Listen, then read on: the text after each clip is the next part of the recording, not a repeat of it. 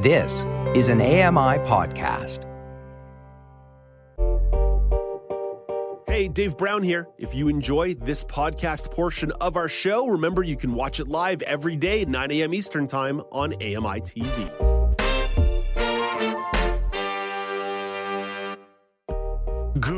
Morning. It's Tuesday, October the 31st, 2023. Happy Halloween and welcome to Now with Dave Brown. Let's hit the horns and goblin.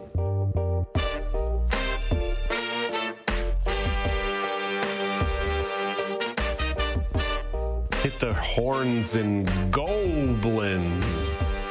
Coming up on the show today, All the Light We Cannot See is coming to Netflix on November the 2nd. Joe Strechay is an accessibility consultant for the show. He'll tell you more about it. The fourth annual report on medical assistance in dying is out. Reporter Meagan Gillmore will break down the findings. And the weekly news quiz rounds out the show. Contestants Brock Richardson, Alicia Yardley, and Elizabeth Moeller will compete for this week's title. It is indeed Halloween. Don't worry, this episode will not be particularly scary. I am not in costume today, but I will mention to you that I'm wearing an orange t shirt to be festive underneath my dark colored blazer. So I'm almost going with like a black and orange thing, but my blazer is probably a little closer to charcoal gray. But in the spirit nonetheless here. Not really a costume guy. Don't make a lot of plus size friendly costumes, so I'm happy to be on the outside looking in and happy to talk to you on this beautiful Tuesday morning. Let's get to the top story of the day. Stats Canada just, just, just dropped some gross domestic product numbers. Uh, the GDP data shows that the economy shrank in the third quarter at an annualized pace of 0.1%. So either a flat economy or little bit of economic shrinkage in the third quarter. That that data coming out from Stats Canada about eight minutes ago. So no time to crunch those numbers for you. I'll try to give you a little bit of perspective on that tomorrow. But lots of stories from the economy and energy policy for you, starting with Bank of Canada Governor Tiff Macklem addressed a House of Commons committee yesterday. Lisa Laporte recaps the meeting. Appearing before the House of Commons Finance Committee, Macklem said federal and provincial budgets show government spending aggregate will grow faster than supply in the economy over the next year, adding upward pressure to inflation. While the initial run up in prices last year was largely attributed to global events like supply chain disruptions and Russia's invasion of Ukraine, the central bank has pointed to domestic inflationary pressures as well. Since March of last year, the Bank of Canada has rapidly hiked rates to clamp down on spending and bring down inflation. Lisa Laporte, The Canadian Press. Here's a story from south of the border, but certainly has some resonance north of the border as well. Gas prices continue to decline in the United States. Alex Stone pumps out this report. In Houston, drivers are now paying on average 2.89 a gallon for regular unleaded, according to new data out from the Energy Department. Compare that to San Francisco, where the average price is 5.13 a gallon. To fill up a 15-gallon tank, that's an almost $34 difference with every fill up. Prices are falling just about everywhere as demand for gas is down right now. Not a lot of people travel in October, and winter blends of gas cost less. The average price nationwide is now at 347 a gallon. Alex Stone, ABC News. Okay, speaking of energy and coming back to Canada, plenty of politicians are sounding off about the federal government's plan to pause some carbon pricing in Atlantic Canada. Rural Canadians who use home heating oil will also be getting a break. Conservative leader Pierre Poilievre is calling on the Liberals to exempt all forms of home heating. Nojoud Al Mallees has that angle. The federal government announced last week it is increasing the carbon price rebate for rural Canadians and lifting the carbon price off home heating oil entirely for the next three years. The changes come as affordability concerns leave their party flailing in the polls in Atlantic Canada. Poilievre wrote a letter to Trudeau on Sunday urging the Liberals to expand exemption to all forms of home heating, including natural gas, which is more common in Western Canada. Nojoud Al Mallees, The Canadian Press, Ottawa. Oh, but it's not just Conservative leader Pierre Poilievre who are getting a little cranky about that federal policy. BC Premier David Eby thinks it's unfair. Only certain regions are benefiting.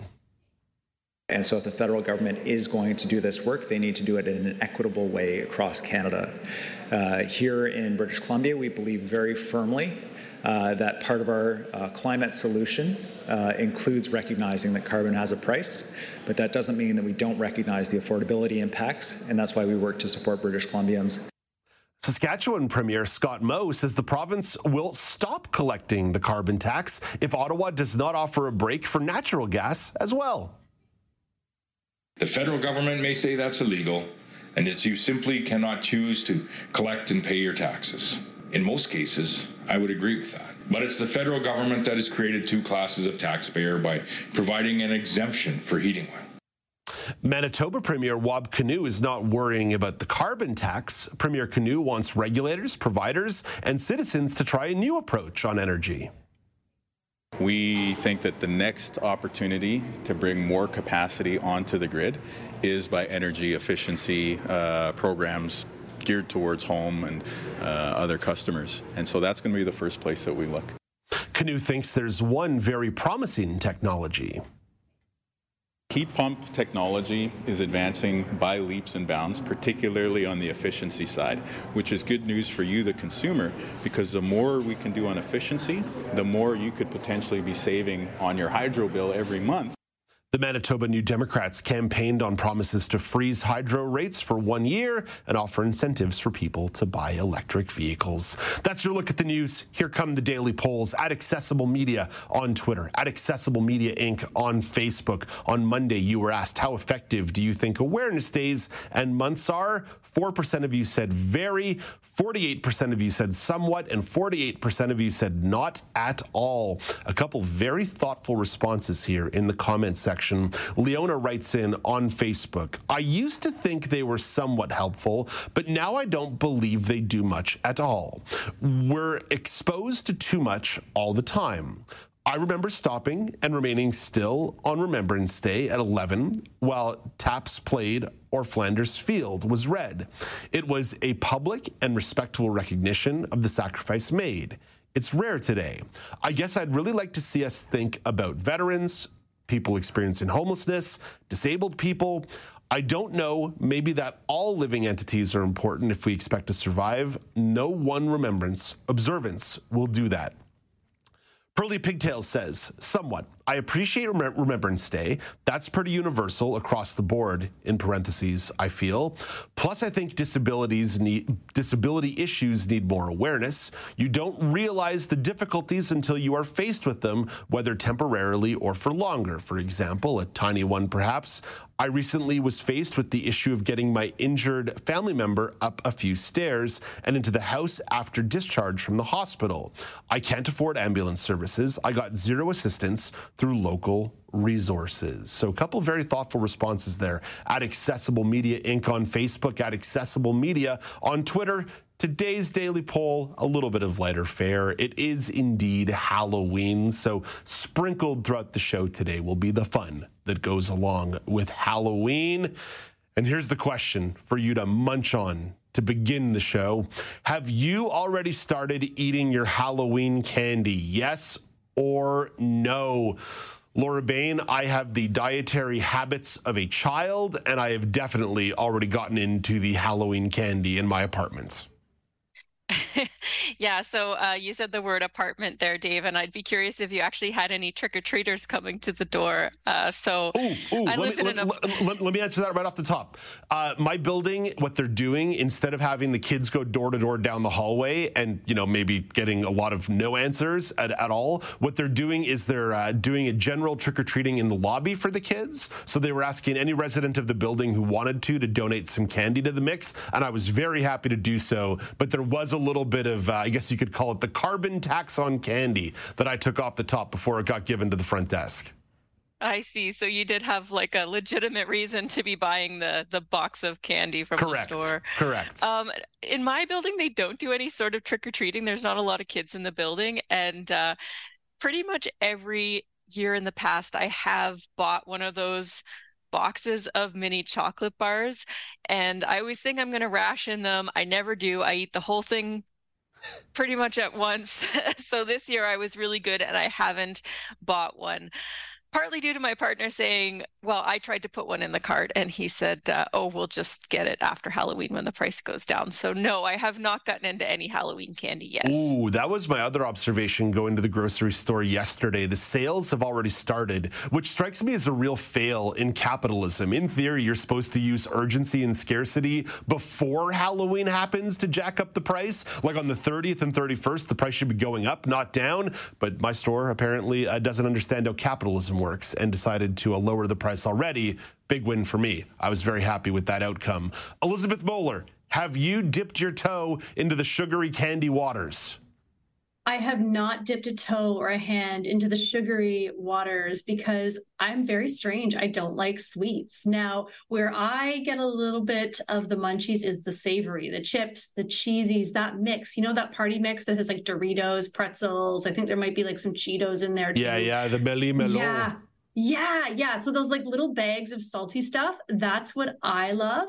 But I don't buy it because our building actually doesn't do anything for Halloween. We don't even have something in the lobby. And they actually sent an email asking people not to take their kids trick or treating, which I thought was sort of strange in the building, but you know, their prerogative. So I'm going to be going over to a friend's tonight to watch the classic Misery and give out candy. Um, but I will be hoarding the chips for myself and maybe those cheese puffs. You know, the cheese puffs, I'll, I'll be hoarding some of those. Oh, certainly, certainly very familiar with the uh, cheese puffs as well. Well, let's hear from you out there in listener land and the viewer vortex at Accessible Media on Twitter, at Accessible Media Inc. on Facebook. You can also chime in via email, feedback at ami.ca, feedback at ami.ca, or pick up the phone and give the show a trick or treat ring ding ding. 1 509 4545, 1 509 4545.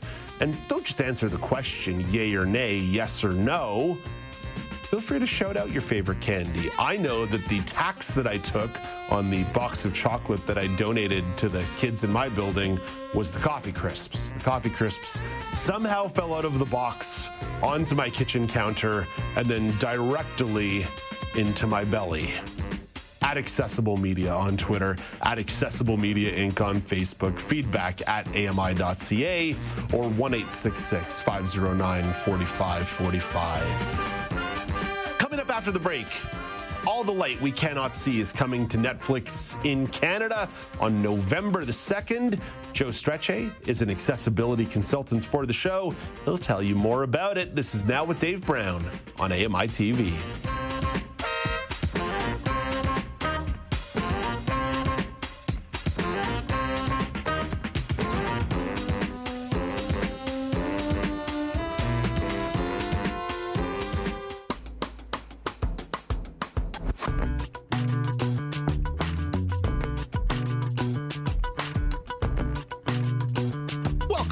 It's now with Dave Brown on AMI TV. All the Light We Cannot See is coming to Netflix Canada on November the 2nd. The limited series is based on the Pulitzer Prize winning novel. It follows the story of a blind French girl and her father who flee German occupied Paris. They have a significant diamond they are trying to keep from getting into the hands of the Nazis. Joe Strechay is an associate producer and a blindness and accessibility consultant for the show and is here to tell you more about it. Hey, Joe, good morning. Thank you for making the time. Happy Halloween. Oh, happy Halloween to you, Dave, and uh, to all of Canada. Uh, say hello to all my friends and family there. All right, on there you go, coast to coast to coast. So let's start. Let's start by talking about the main star, Aria Mia Loberti. In real life, she is blind and has never acted before. What was that experience like for you, working with somebody who was so new? Uh, it was it was very cool. Um, I've I've worked with a number of actors with uh, all kinds of experience, including no experience, but never in a lead role, and uh, really uh, what Shawn Levy could see and uh, knew that she would bring to the role uh, really was an excellent opportunity. And we saw her grow throughout the process. Uh, by the end you know we spent like i guess five and a half months or so working all together. And uh, you saw the growth in her as an actor, as a professional, and uh, it's really the work she's meant to do. What are some of the key areas of focus that you're trying to bring into your role in accessibility consulting on set? Yeah, and the accessibility side, I'm really looking how uh, whether it's Aria Mia Loberti or Nell Sutton, who's the younger version of uh, Marie Laure, uh, who's also legally blind, and she's a young girl from uh, from Wales in the UK. She she was seven when we cast her, and and, and now she's nine, which is crazy. But um, yeah, it's making sure that they can show up to their job and do their job, like versus having to worry about uh, advocating for accommodations to make sure things are accessible for them. So it's first mark, last mark. So where they start and where they end, uh, making sure they can access that, whether it's some kind of uh, tactual uh, or if it's just walking the set a little extra. And uh, would folks like Aria truthfully make my job easier and easy because uh, she's such a brilliant person and a and a quick study. Um, so it's that accessibility of uh, documents or their scripts. Uh, it's also making sure they understand, uh, you know, where the camera is, uh, what kind of shot it is, and and for both of them who haven't been on a film set prior, uh, kind of learning the language of uh, film and television and how it works and how we do things. Mm. And Shawn and Shawn was an amazing mentor to Aria in general too. Yeah. So that's some of the technical side. What about some of the depiction side? How much collaboration is going on in, in regard to making sure the depiction on screen and in the end product becomes more authentic or as authentic as possible? So I had a amazing experience. I've been working on that project since uh, I guess it, right before COVID. So uh, uh, February of uh, 2020, they reached out and I started talking to them. And as the scripts are being developed out by uh, uh the scripts were written by Steven Knight, adapted from uh, Anthony Doerr's amazing novel. Um, and I've worked with Steven Knight before on uh, the creation of See, that was on Apple TV Plus. Mm. But getting to work with the Shawn as, as, and it, having my input, but we also got the input of uh, different consumer groups as well as RespectAbility and uh, the American Council of the Blind and National Federation of the uh, Blind. And um, so it's not just my feedback, but I'm there every day, uh, and I, I, live every day in those scripts and making sure that what we're doing is uh, putting blindness in the best light possible within the story um, as well as the input of Aria, uh, who's this brilliant young woman. I'm not a, a woman, and uh, a young girl's experience of blindness might be different than a young male's experience of blindness. But I'm also making sure the historical parts, like the white cane, uh, first started getting distributed by the Lions. Uh, Lions Club in 1931. Uh, uh, you know, that was when the white cane started being adopted. Uh, prior to that, they were all kinds of different canes and such, and um, and kind of what what the cane is made of, how it looks, how it's being used, um, all kinds of different aspects. The tools that are used in the show, uh, whether it's uh, the type of brailer or whether it's uh, stuff that's the set decoration in the background. Yeah, th- there's some really interesting history there, right? When you're setting when you're setting the story, not necessarily in a contemporary time, or maybe the work you did on See, for example, where it's set in a post-apocalyptic world. There's actually quite a bit of authenticity that needs to be done from the history book beyond just lived experience. You're right, and uh, so I, you know, I can't take credit for all that. Uh, we a production designer who was amazing. Uh, we had all these top of the line uh, department heads and producers uh, that all work together to make this uh, show possible. And and it wouldn't have been what it is if we all didn't put our hearts and souls into it. We were all passionate about it you know uh, I, I i think it it means so much to us and the community. Yeah. All the Light We Cannot See made its debut at the Toronto International Film Festival in September and got a got a pretty solid response. So the ball is only just kind of getting rolling here. But but how are you feeling about some of the early response to the work that you and your colleagues put in here? Uh, we've done a number of screenings, and uh, I, the response has been amazing. And uh, uh starting it off in uh, Toronto, Canada, shawn Levy's uh, originally from Canada. You know, I, have spent like I spent like five years working in Canada. So many friends and family, and and the response was great. And and it's only getting better. And I I just can't wait for everyone to get to see it on November second on Netflix. It, it's four episodes. Uh, and uh, you're download, watch, uh, binge all the episodes. Yeah. There's there's two sort of sides to the casting question that I want to ask you about, and one goes back to what you mentioned here: a bunch of actors who authentically represent the community. What does authentic casting mean for the relevance of content and great shows and movies? What does authentic casting bring to the table that maybe uh, what would have been the more conventional Hollywood model had maybe left aside for a couple of decades there?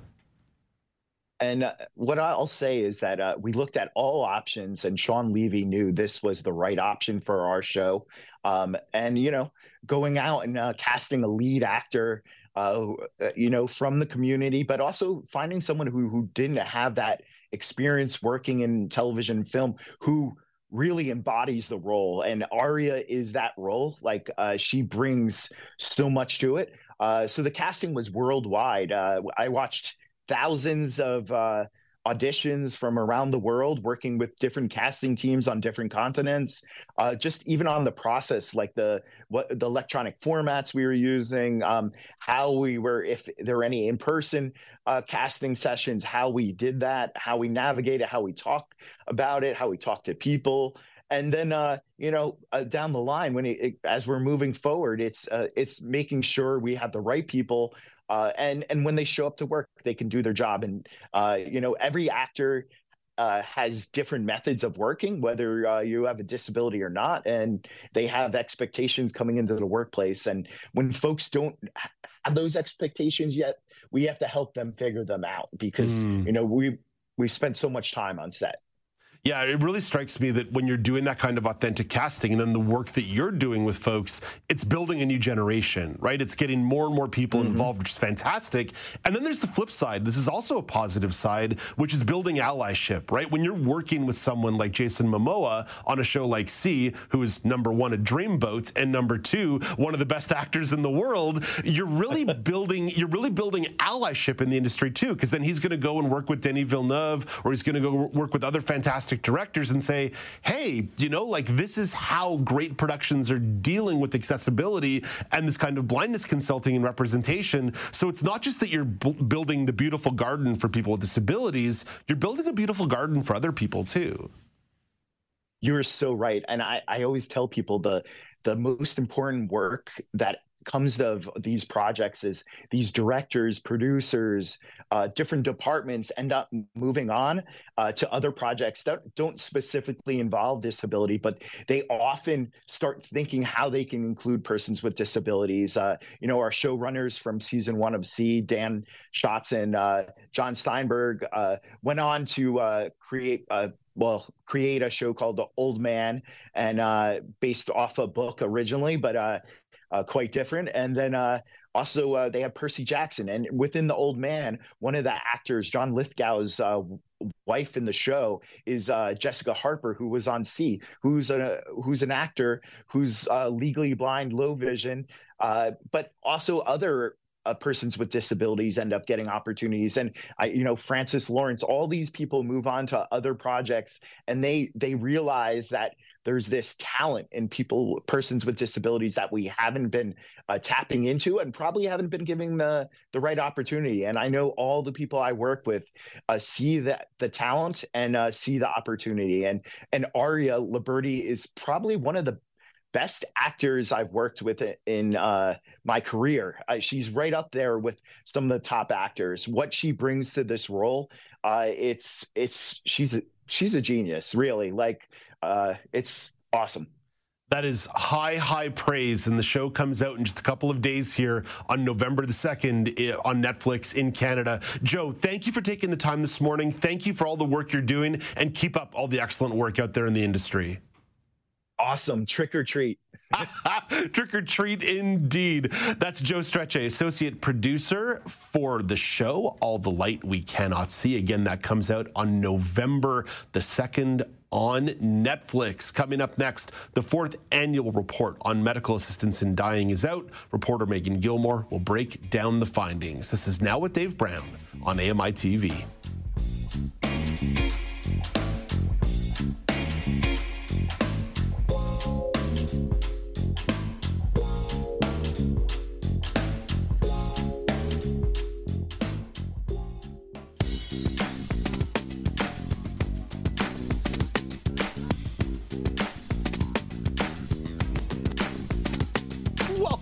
It's now with Dave Brown on AMI TV. Health Canada released its fourth annual report on medical assistance in dying last week. The report gives more information about MAID deaths in Canada in 2022.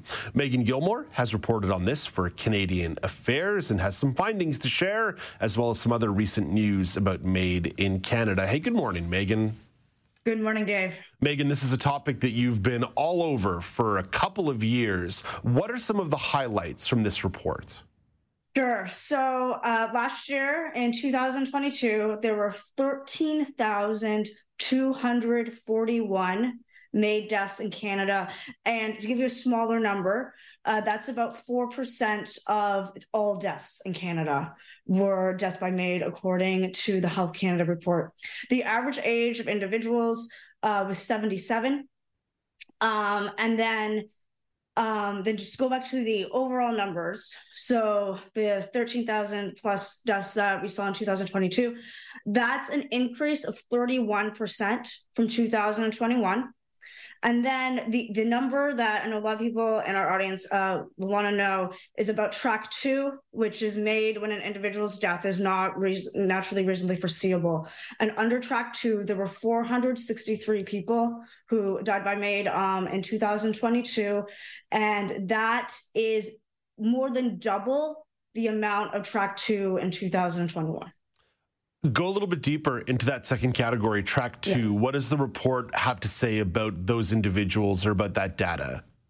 Sure. So, one of the ways to help think about this portion of the report is to compare the general characteristics that we know about individuals under track two, to compare that to what we know about individuals under track one. So, we're going to try to do that a little bit because uh, there are some uh, interesting differences. So the first one is that under track two, more women than men died. So it's 59% of these individuals were women, 41% were men. Under track one, it's slightly more men who had MAID than women.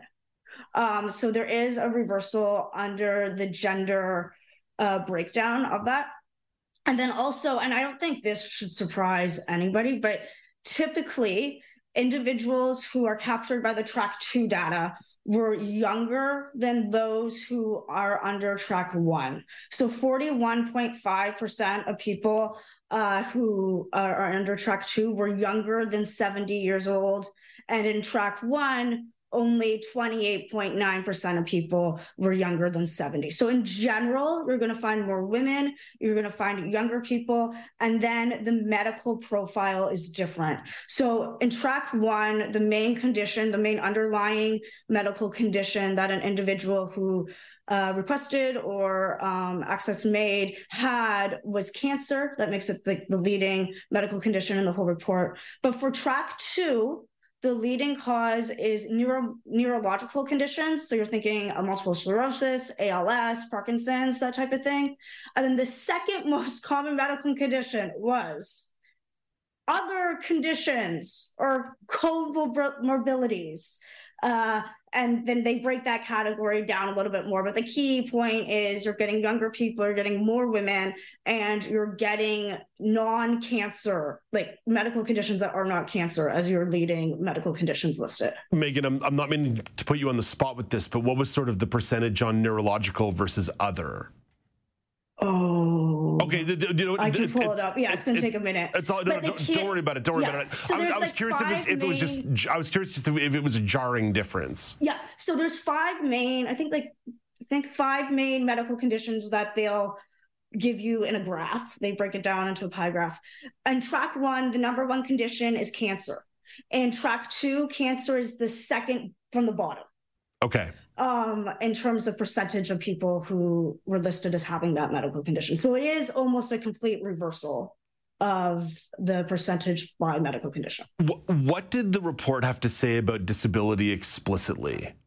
Sure. So there's a graph that lists, um, like when we talk about other medical conditions or people who had comorbil- comorbidities, which means they had more than one that was listed.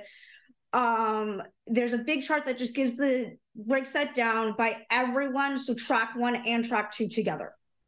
And under the um, other conditions, there are some very specific disabilities mentioned, and that would include vision loss, hearing loss, uh, osteoporosis, uh, frequent falls or fractures, diabetes gets mentioned there, chronic pain, autoimmune diseases. Uh, so that's uh, the section of other conditions or comorbidities is where you're going to get your most specific types of disability that was listed as a medical condition medical condition when somebody was requesting aid. What else from the report stood out to you? Yeah, sure. Um, as people who follow this program know, I've been pretty critical of past Health Canada reports on MAID and some of their language because I felt like adjectives did not match up with the nouns. And it was very frustrating. Um, I would have to say like this report didn't have as much of that. Um, I like I'm going to give credit to where credit's due here. Health Canada improved in their report writing. Uh, this report is also substantially longer than the previous years, and it gives more data, like the data I just gave you about different types of disabilities.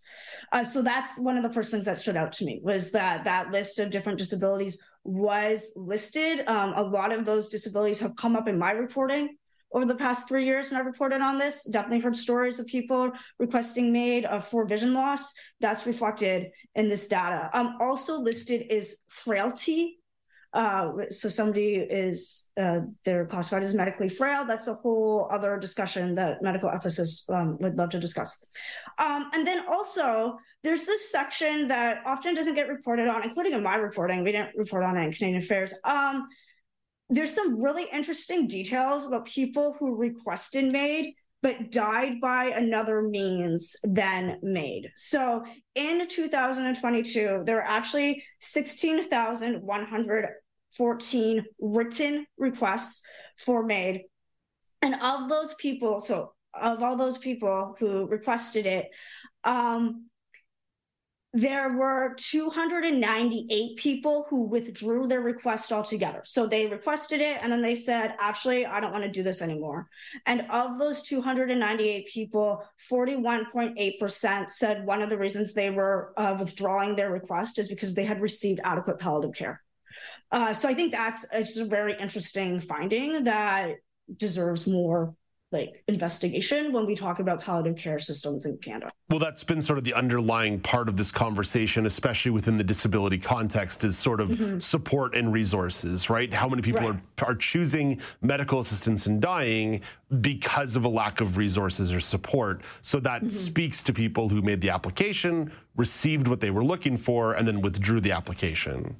Right. Yeah. And and this report even like go even more into the weeds, everyone. Um, talks about palliative care, like we just mentioned, and then it also talks about disability supports. And uh, a good majority of people under track two who uh, requested or died by MAID did receive some form of disability supports. Right now, the data that Health Canada collects doesn't really give you a ton and ton and ton of information about specifically what kind of disability support. Um, because as they note in this report, disability support ranges from like assistive technology on your computer to like live-in care attendance. Like it's a very broad uh, mm, category. Mm-hmm. Um, but yeah, so I do think if you dig down through the numbers, there's some really interesting stories about access to proper care and access to proper supports and how that impacts people making life and death decisions. Of course, there's still a lot going on legislatively in the halls of yes. parliament in regard to MAID. What is the current landscape in regards to uh, MAID expansion or what politicians are talking about? Sure. So uh, we are still currently, um, unless something has changed in the last few hours, uh, the federal government is still planning to allow MAID for individuals whose sole underlying medical condition is a mental illness. That is scheduled to happen on March 17th. And uh, listeners of this program, viewers, like we've been following this for three years. Um, that was originally supposed to happen last year. They asked the government asked for an extension on the timeline it had already given itself. So uh, that is still set to happen March 17th, 2024. However, of note, a couple weeks ago, there was a conservative private members bill in the House of Commons that would remove mental illness as an eligibility uh, criteria. It would say specifically mental illness is not considered to be an irremediable and grievous medical condition for the purposes of the, the criminal code provisions on MAID. So it would say you can't get MAID for the sole condition of mental illness. Conservative private members bill it was defeated at second reading, but only by a difference of 17 votes. And there were 16 abstentions. So it was very, very narrowly defeated. And conservatives, NDPs, Greens, and some liberals supported the bill that would um, stop expansion for mental illness. Meagan, let's uh, sort of zoom out here a smidge yeah. because you've been talking about this on this on this show for about three years. You yes. have wrote about it recently for Canadian Affairs. You also wrote about this for uh, MAID and people with disabilities and their concerns about MAID for the Walrus, and mm-hmm. uh, you got some recognition for that. Not not that journalists do this for recognition, but it's super cool when you do get recognized. What happens? Yeah. So, um, what happened? Well, um, I need to give a shout out to a, a listener of this show. Uh, so Kent Longsford, a regular listener, regular feedback giver, he submitted this uh, article that was published in the Walrus in their June issue, also featured on Voices of the Walrus, um, to a competition that's out of Arizona State University's. Go Sun Devils. Uh, Yes, out of those people. Um, out of their National Center on Disability and Journalism, they it's the only, according to their website, it's the only award on disability reporting. And there's a student category, and Kent submitted this article for the Gary Corcoran Student Prize in Excellence for Reporting on Disability, and it won first place. Uh, so uh, thank you, Kent. And yeah, so the award ceremony will be next week in Arizona. I know nothing about Arizona, Dave. Are you are you so flying down? Are they going to fly you down? Yeah, yeah. oh yeah, they're flying. Yeah, they fly you down. They're flying you down to Tempe. Uh, they're flying me down to Arizona. I mean, well, Phoenix. Yeah, yeah. Phoenix, the, it's in Tempe. The Arizona State's in Tempe. Uh, wow, which is which is a suburb of Phoenix. Meagan Gillmore. Oh, thank you. Thank getting, you. getting some sunshine. Love it. Yeah, yeah. So um, bring bring that, sunscreen. That's what happened. Yeah. So um, yeah, thank you. Like a lot of the a lot of the background for that article came from reports that were done on this show. So this is very much AMI's award as much as is anyone else's. Ah, no, no, no. Um, it's yours. It's, so, it's your hard. It's your hard work, Meagan. You don't, you don't need to be humble. You you put it. You put in the work. You did the writing. Congratulations. That's a super super cool honor. And uh, I guess this is the last time I'm chatting with you before you fly down. So safe travels. Good luck. Thank you. If you have anything I need to know about ASU's sports teams, Dave, anything at all, let me know. Uh, their slogan for their team, because they're called the Sun Devils, is Fear the Fork, which kind of speaks to my dietary habits. Meagan, have a great day. Thanks, you too. That's Meagan Gillmore, a reporter for Canadian Affairs. And of course, so you can check out the work that Meagan does for Canadian Affairs by visiting their website, canadianaffairs.news, canadianaffairs.news. I suppose the next time we uh, bring on Meagan, we should say award winning journalist Meagan in 60 seconds, Elizabeth Moeller will have the weather story of the day. But first, here is Canadian press reporter, who I don't know if they're award winning or not, Karen Rebo, with your morning business minute. Canada's key stock index closed higher yesterday ahead of this morning's release by StatCan about Canada's third quarter GDP numbers. Toronto's TSX index gained 119 points yesterday to close at 18,856. New York's Dow Jones average surged 511 points and the Nasdaq rose 146. In Tokyo this morning, the Nikkei index gained 161 points and our dollar is trading overseas this morning a little higher at 7 72.32 cents US. StatsCan will release its August gross domestic product report this morning. American strikes against Detroit's big three are on hold now that tentative contract agreements have been reached with all three automakers and pending ratification votes by tens of thousands of union workers stateside. Stellantis says the U.S. auto workers strike is expected to cost it around $795 million U.S. in profits. From the Canadian Press Business Desk, I'm Karen Rebo. Thank you very much, Karen. Let's turn to Elizabeth Moeller for the weather. Elizabeth, I think the general theme around the country, unsurprisingly this time of year, is it's getting a little let cold. It snow, let it snow. Okay, I won't sing on the air, but Halloween will be a treat for BC, but don't be fooled because a quick turnaround on Wednesday will see November ushered in by a wet system that will bring plenty of rain and mountain snow. And of course, some freezing rain. But Halloween is going to be rather pleasant. It's what comes afterwards that is going to be a little frightening for many areas. BC's south coast is looking to get the biggest atmospheric treat Tuesday as a ridge settling over that west coast looks to send evening temperatures above seasonal for Halloween. By Wednesday, a low pressure system will bring lots of moisture to the southern part of British Columbia. And while this will not be deemed an atmospheric river, there will be areas that can pick up nearly 50 millimeters of rain and snowfall. But the temperatures will not be significantly cold. The rain's going to begin on Vancouver Island around noon hour on Wednesday. And these rainy and snowy conditions will fill into the interior locations of BC by the afternoon and evening. When temperatures are going to dip down to lower at night, be mindful those roads are going to have some icy and slippery conditions. And a pocket of warm air is going to be sitting above many valley locations. And this is going to create a risk for some freezing rain. So expect travel delays around those mountain passes due to changing and icy conditions in the valleys. Elizabeth, thank you for this. Talk to you a little bit later in the show. Coming up next, it's Halloween. There's still plenty to do before you call it an evening of trick or treating. Toronto community reporter Mara Hutchinson tells you all about pumpkins after dark in Milton, Ontario. This is now with Dave Brown on AMI TV.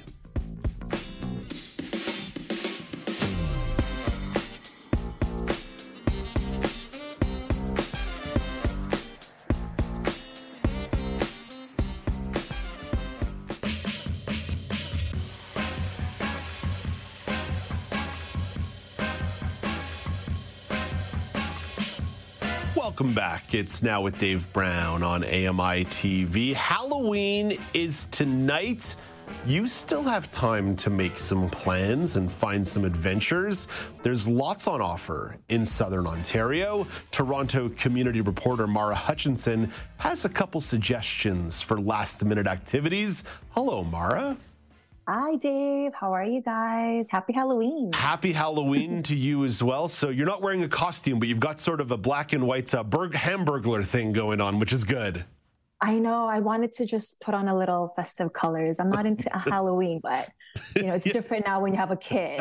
yeah, yeah. Well, we'll get to that. Don't worry, Mara. We'll get to that with, with the kid angle on this. I'm, I'm, again a reminder wearing my orange T-shirts and know, a, dark, a, dark, suit jacket, just a little festive, little festive over here. Uh, no costumes for me, although I am told this afternoon's edition of Kelly and Ramya is going to feature some costuming. So if you want to do costumes, that's what Kelly and Ramya are all about.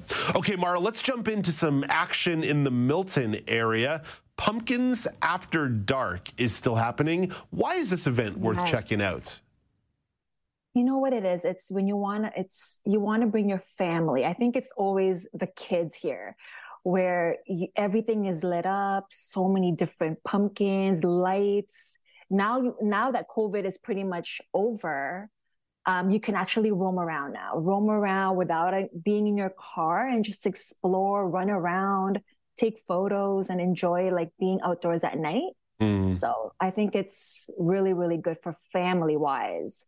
And just the little kids. yeah, the pumpkin patch is a pretty critical part of this whole operation. So definitely that stands to reason and that one works. But maybe Milton is a little off the beaten trail for some folks. Coming a little closer yes. to Toronto, Casa Loma is hosting a Legends of Horror event. What's this experience all about?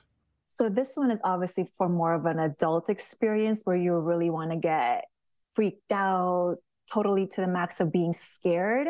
So I don't recommend this for children, but um but it is. It's they turned their entire castle into that haunted feel. So I mean it's worth exploring. It's a little pricey, but I think if you are so into Halloween, you are going to roam around and just be scared and terrified and mm. it's it's amazing yeah. Yeah sort of combining the outdoors and the indoors and the indoors. eerie and the spooky all of it. Yeah it's uh, definitely the best of worlds uh, I, adults I don't, I don't, have the constitution for it so uh, pass me pass too. for me but Mara but Mara speaking of the kiddos you've got some. How are you spending Halloween this year so later on, um, we are going to go to my brother's in Georgetown, and the kids are all going to go trick or treating by like with us and take them along the neighborhood at, my brother's.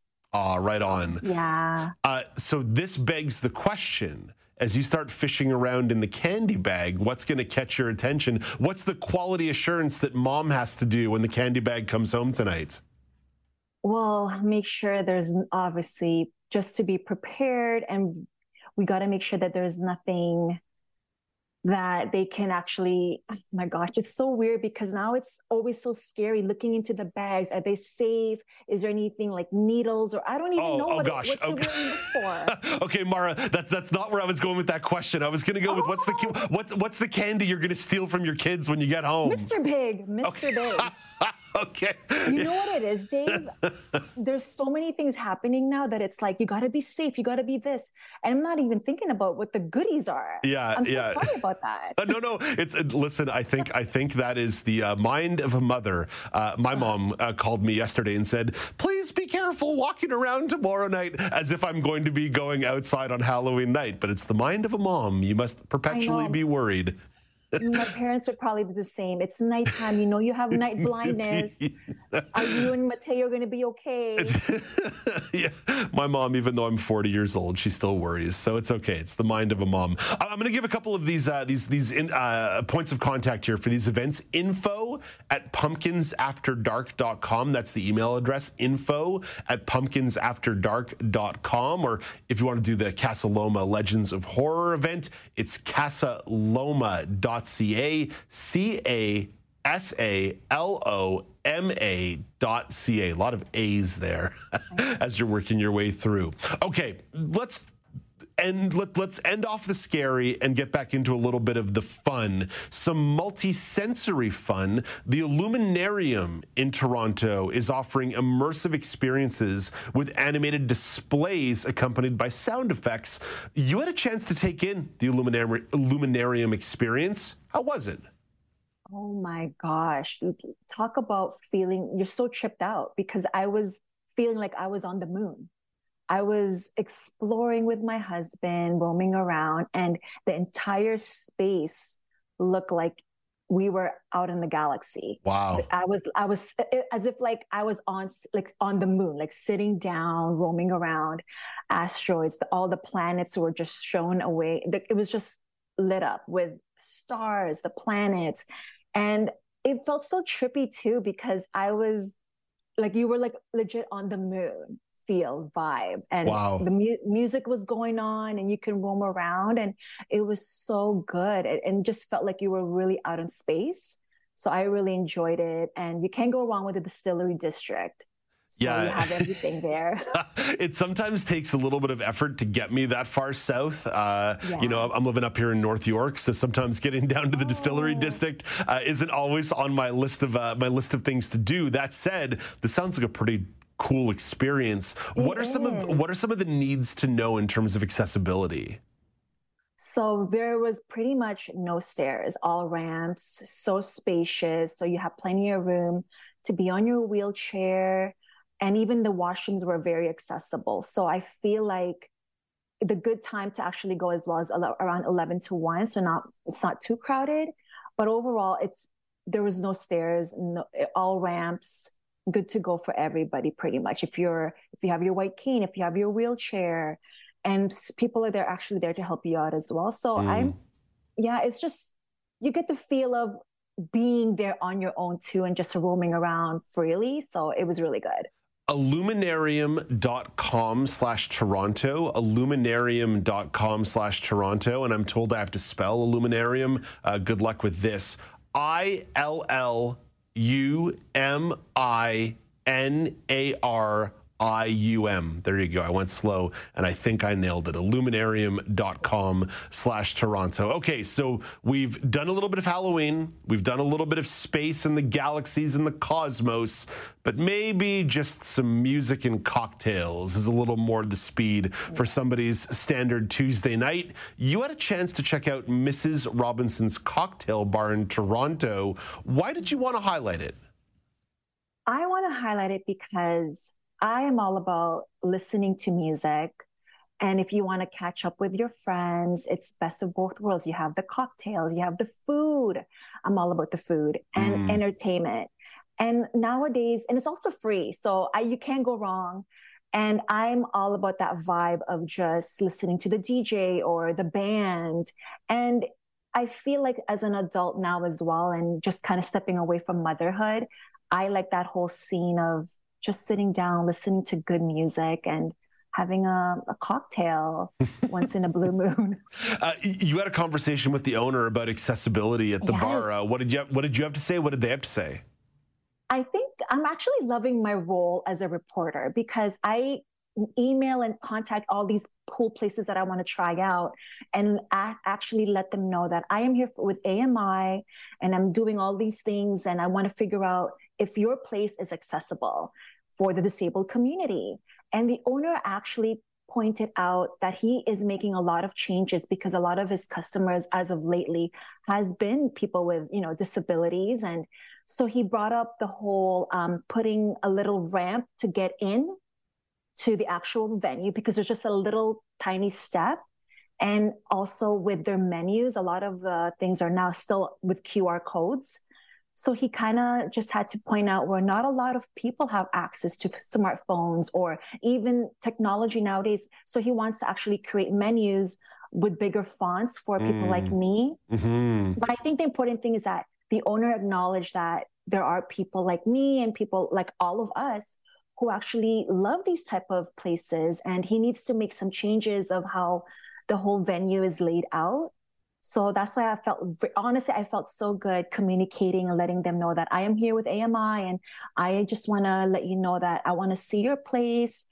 and just see if it's it's for if it's for us as well. Mm-hmm, mm-hmm. So that's what, and I that that's what honestly I felt good having that conversation with him because we also need these type of things and we love going to these type of places and it has to be accessible to every single to everybody 574 College Street in downtown Toronto. Pretty uh, cool part of town, no doubt about that. 574 College Street. And if you want to learn more, MrsRobinsonToronto.com. MrsRobinsonToronto.com. And Mrs. is spelled M R S. Mara, thank you for this. Happy Halloween. Have Happy fun with Halloween. the kids tonight. I will. You guys have a great time. Bye, Dave. That's Mara Hutchinson, community reporter in Toronto, Ontario. In a moment, the Halloween conversation continues in Laura Bain's entertainment report. But first, tech trends a little bit weird today. Mike Dobuski is discussing how the online world perceives empty spaces empty parking lots, high school gymnasiums after the school day's over, eerie hallways lit by fluorescent lights. Those are some examples of liminal spaces, says Samantha Culp, a writer in Los Angeles. This is the normal space that is somehow now estranged um, because it's not doing its normal function. And then there is something kind of quite eerie about that. In recent years, the concept has spawned fan communities online. Younger, like internet communities have been really into collecting photos of and having huge, you know, Reddits and threads devo- devoted to these images. And in some cases, she says, collaborative universes of online content, from YouTube videos to short fiction. In the digital era we live in, it is that much easier for anyone with, with an internet connection to share their stories, their fables, their pieces of art to the public. With Tech Trends, I'm Mike Dobuski, ABC News. Thank you very much, Mike. Laura Bain, Halloween might be today, but the spooky season is not over until The Simpsons puts on their Treehouse of Horror episode. Yeah, that's right, Dave. So the 34th Simpsons Halloween special, the Treehouse of Horrors, as the series is named, is going to air this Sunday, so a little bit after Halloween, and it's going to feature a celebrity cameo from Kylie Jenner. Uh, so, joining a long list of celebrities who've been on The Simpsons in the past Lady Gaga, Betty White, the Beatles, I mean, of course, John, but all the rest of them. So, the plot a little bit has leaked, and it's apparently going to involve. Kylie teaming up with Marge to go rescue Bart, who's been turned into a non fungible token. And that is, of course, because Kylie is part of a celebrity uh, crypto Illuminati and I guess this episode oh is making fun of her just a little bit, and she's been a good sport about that. Now, this isn't Kylie's not someone who's going to get me excited about watching. Have to be honest, not a huge fan of the whole Kardashian You're, you don't, Jenner you don't, clan. You don't, you don't keep up with the Kardashians. No, not if I can help it. but she is the fourth most followed person on Instagram. So I have a feeling that this might bring in a few viewers. The Simpsons, to their credit, I mean, I'm stunned that it's still on the air. I, I think it lost its fastball about 20 years ago, but but they, they, they still know how to do satire. And it's even clear, just the premise that you described there for this episode, it shows that they still have their finger on this every now and then. Maybe not to the same degree that, say, the creators of South Park do, but The Simpsons clearly they they, they may have lost the fastball, but to you to keep the baseball analogy going, they still know how to throw curveballs and sinkers and off-speed stuff. Yeah, that's my same feeling about it as well. So this is the 35th season of The Simpsons, wow. and no, that's not a mistake. It's the 34th Halloween special, 35th season. That's because there wasn't a Halloween special in the first season. Uh, is The Simpsons still relevant? I feel like I'm going to put it on and I'm going to be amused.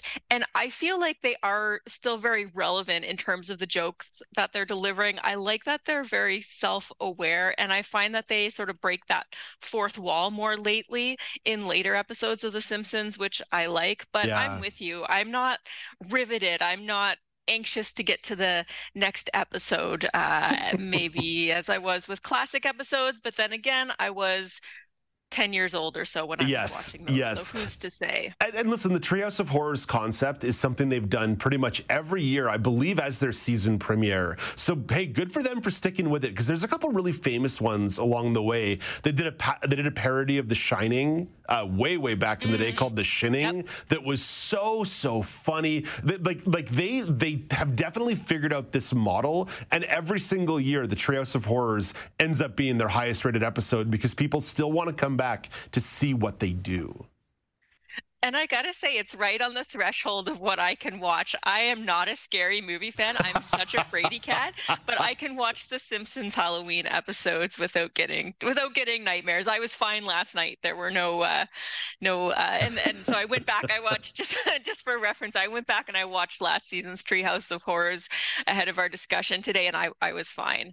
Uh, but The Simpsons has been re- renewed until 2025, so yeah. viewers look forward to it for a couple more years. I would have thought for sure after the movie in 2007 that would have been uh, done and dusted, but they kept it going. Hey, Laura, we got to get out of here. I know you've got a super fun question about uh, credit names, but I don't have a good answer. Do you have a good answer? Because at the, at the at the end of the episode of the Treehouse of Horrors, everybody has sort of a goofy name, a goofy, scary name on the credit end credit. I don't think I have a good answer, but do you have a good answer for your name? Well, yeah, you know, these tend to involve a lot of rhyming and alliteration. So I'm going to have to go with Laura Brain Eater Bane. Oh, I like that. I like that. I was going to say like Laura Payne, but that's maybe more well, of a, uh, yeah, the, my, my brain's not always working at the, uh, at the top speed in, in the morning. Laura, thank you for Dave, this. Dave Boogeyman Brain? Oh, Dave, D- Dave Boogeyman Brown. Perhaps. Dave the Boogeyman Brown, Devil Brown? Dev, D- yeah. Devil Brown, so Demon, Demon Brown, Dave the Demon Brown, go. Dave, David, David. I don't know. We'll work on it. We'll workshop it. Yeah. this is why they're the Simpsons and we're Laura and Dave. Laura, have a great day. Thanks, Dave. That's Laura Bain with the entertainment report. Of course, the Halloween theme is all over the show today, including my orange t shirts at Accessible Media on Twitter, at Accessible Media Inc. on Facebook. Have you already started eating your Halloween candy? Yes or no? That's the uh, daily poll question. Coming up after the break, a very short regional news update, and then Brock Richardson is going to talk about the World Series kind of a snoozer game last night, but it was it was close, and there are some things that bear discussion. This is now with Dave Brown on AMI TV.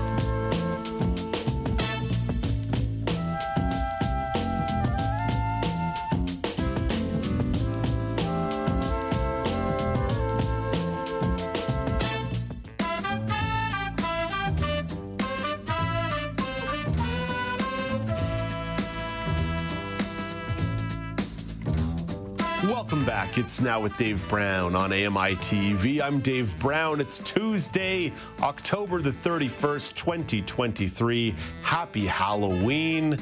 During the break, I was thinking about uh, what Laura Bain asked me, my Simpsons end credit spooky name. What about Dave Brune? As in boo, but Brune. Still working on it. Still working on it. Coming up in the second hour of the show, how do you keep your house tidy and clean? Becki Zerr offers up some suggestions. I could use some help with uh, cleaning and organization. I found a bug in my place last night. Another one. That's two bugs in the last month. Very concerned. Very concerned. There's some kind of infestation in my house. I'm, I'm, I'm going to move. It's going to burn all my belongings just move, which is fine. And it's another edition of the weekly news quiz. Brock Richardson, Alicia Yardley, and Elizabeth Moeller will compete for the crown. Before Brock Richardson stops by for a sports chat, here is the regional news update. Starting in British Columbia, a group of more than 30 British Columbia companies are calling for a coordinated response to retail theft. Vancouver police announced last week that a crackdown on shoplifting had ended in 258 arrests and the recovery of almost $50,000, $57,000 in stolen goods. London Drugs president Clint Mahlman says conditions on the ground are harming Canada's image. I bumped into a tourist from Britain, and his exact words were, Oh my God, what is going on with Canada? I always thought it was this wonderfully safe place. And they left. I bumped into a group from Norway, and they couldn't believe what they saw. And they were shocked at Canada. This is happening in Canada, this beacon of social justice around the world.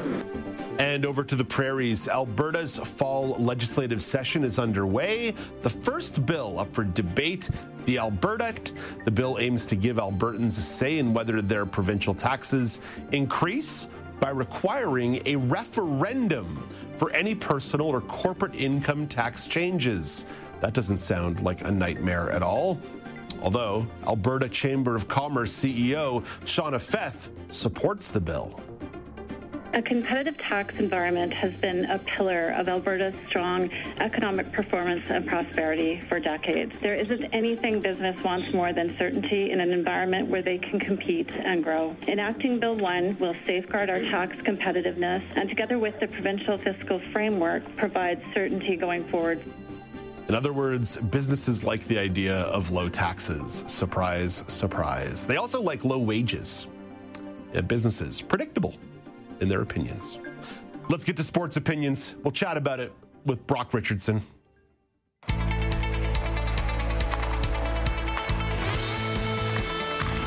Starting in the world of baseball, the Texas Rangers rattled the Arizona Diamondbacks 3 1 last night to give them, the Rangers, a 2 1 lead in the World Series. Rangers shortstop Corey Seager launched a two run homer in the third inning.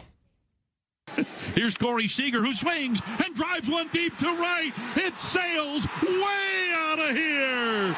Corey Seager with a line drive home run, a good dozen rows into the seats in right. He's given Texas a 3 0 lead.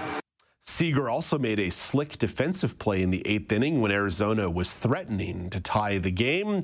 Diamondbacks starting pitcher Brandon Pfaadt feels Seager is the most important player in the Rangers lineup.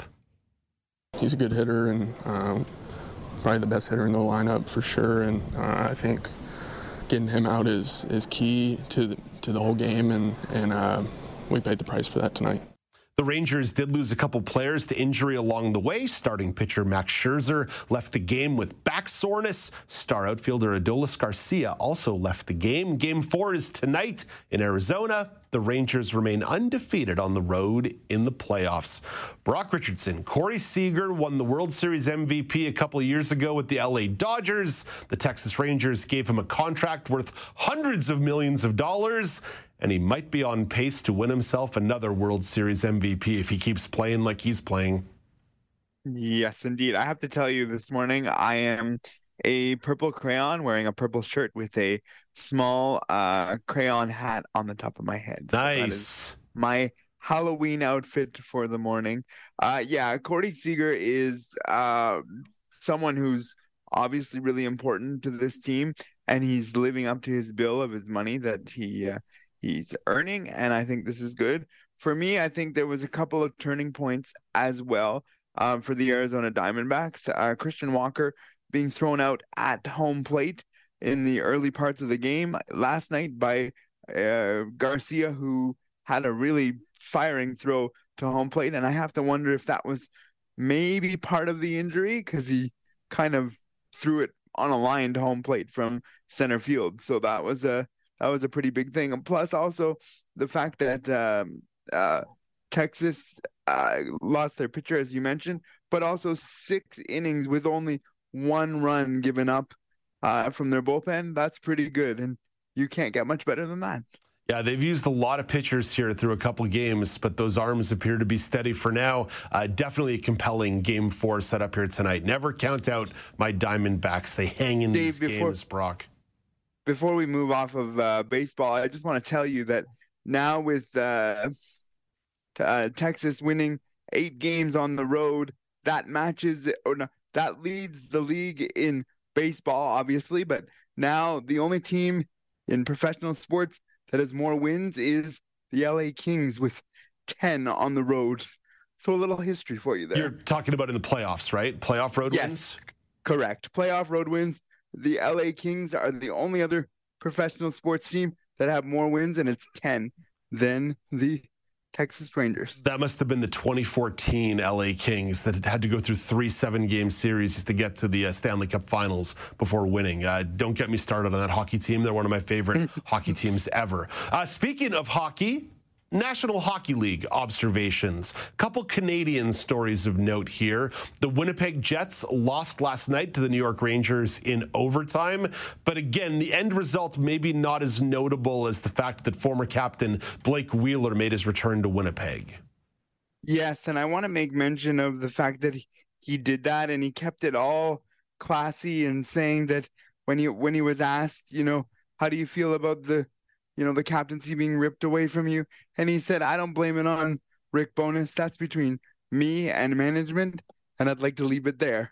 And that's how he did it. So wait, was that last, was that last night he was saying that, or was that like last year when they took the captaincy away? That was an interview they played with uh, Christine Simpson okay. ahead of this game that he made mention. So I'm not sure exactly when the interview was done, but he did make mention of it. And he and she asked him. She said, uh, "Did that have anything to do with why you left lo- losing the captaincy and he responded well it makes it easier when you wait hold on hold on. They bought him out. He didn't have a choice in whether or not he was leaving. Uh, that, that's what i thought too but his remark in the interview was well it makes it easier to leave when uh, they they make the decision for yeah, you. Yeah, it makes it especially easy to leave when they buy you out, and you literally can't re-sign with the team. Uh, Brock, one more NHL observation here: the Montreal Canadiens uh, off to a surprisingly good start. They went toe to toe with the Las Vegas Golden Knights last night. In fact, there was a point in the third period where it looked like the Montreal Canadiens were going to be the first team to hand the Las Vegas Golden Knights a uh, regular a regular season loss, their first loss of the season. Uh, it was it, it, it was an impressive effort from a team that had very low expectations going into the season, uh, who's also already dealing with injuries. My Montreal Canadiens uh, off to a good start on the West Coast, even though they lost the game in a shootout. You know what? We talked about this early in the season, and we talked about how we want to see Montreal play. That's an example of how you want to see Montreal play, rising to the occasion. And yes, they didn't win the game. I would argue with you, you Dave, that uh, the goaltender Montembeault, uh, he Montreal's goaltender, uh, he played really well and deserved a better fate than what he got. So credit to the Montreal Canadiens. And man, was I ever hoping they got the win last night. But they got a point out of it. I know it's not as good as getting the win on a team that's essentially undefeated and you know 19 out of 20 possible points for the the uh, Vegas Golden Knights, but it's it's good, and this is what you want to see if you're if you're Montreal, just uh, sort of stepping up, rising to the occasion. Montreal's not counting the wins or losses this year. They're playing purely the aesthetic game of did you play okay? Were you miserable to watch? Brock, thank you for this. Have a great day. Happy Halloween. Uh, good luck being a purple crayon. Thank you. That is Brock Richardson at the AMI Sports Desk. Coming up next, how do you keep your home clean and organized? I just go with the laissez faire approach and hope the dust bunnies will eat the other dust bunnies and get rid of all the dust. Well, Becki Zerr has some better suggestions. This is Now with Dave Brown on AMI TV.